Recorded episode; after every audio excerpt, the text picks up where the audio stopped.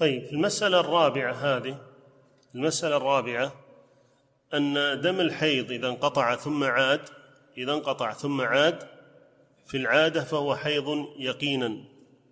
وهنا نرجع إلى المسألة التي تكلمنا عليها وهي مسألة النقاء بين بين الدمين. مسألة النقاء بين الدمين. ترجع إلى هذه المسألة تكلمنا فيها بتفصيل حول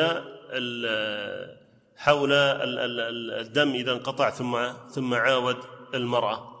فالنقاء بين الدمين إذا كان الانقطاع يسير فهو من الحيض فهو من الحيض. ولكن إذا استمر يعني المدة الطويلة فهنا يعني لا يثبت به أحكام أحكام الحيض. بالنسبة للنفاس فالأمر كذلك بالنسبة للنفاس فهو نقاء بين بين دمين لكن قد يختلف النفاس إلا إذا كانت المرأة لها عادة فيه اعتادت يعني كان هذا ولدها الرابع أو الخامس أو السادس ونحو ذلك فاعتادت شيء سابق فترى فتنظر في عادتها التي اعتادت التي اعتادت فيها.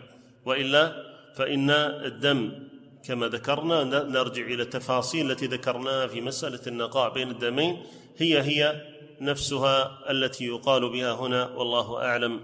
ومسألة يعني أنها تعيد الصلاة على مذهب الحنابلة إن إذا صلت في وقت الدم المشكوك فيه فهذا لا دليل عليه من القرآن ولا من السنة ولا من أقوال الصحابة. أن يطالب الإنسان بفعل العبادة مرتين وتكون كلا العبادتين أداء. تكون كلا العبادتين أداء. هذا ما جاء لا في كتاب ولا في سنة أن يؤبر الإنسان بنفس العبادة وبذات العبادة مرتين وتكون كلاهما اداء هذا لا يمكن. إما أن تكون قضاء وإما أن تكون إعادة لكن ما تكون كلاهما اداء هذا لا يثبت في القرآن ولا في السنة والله أعلم.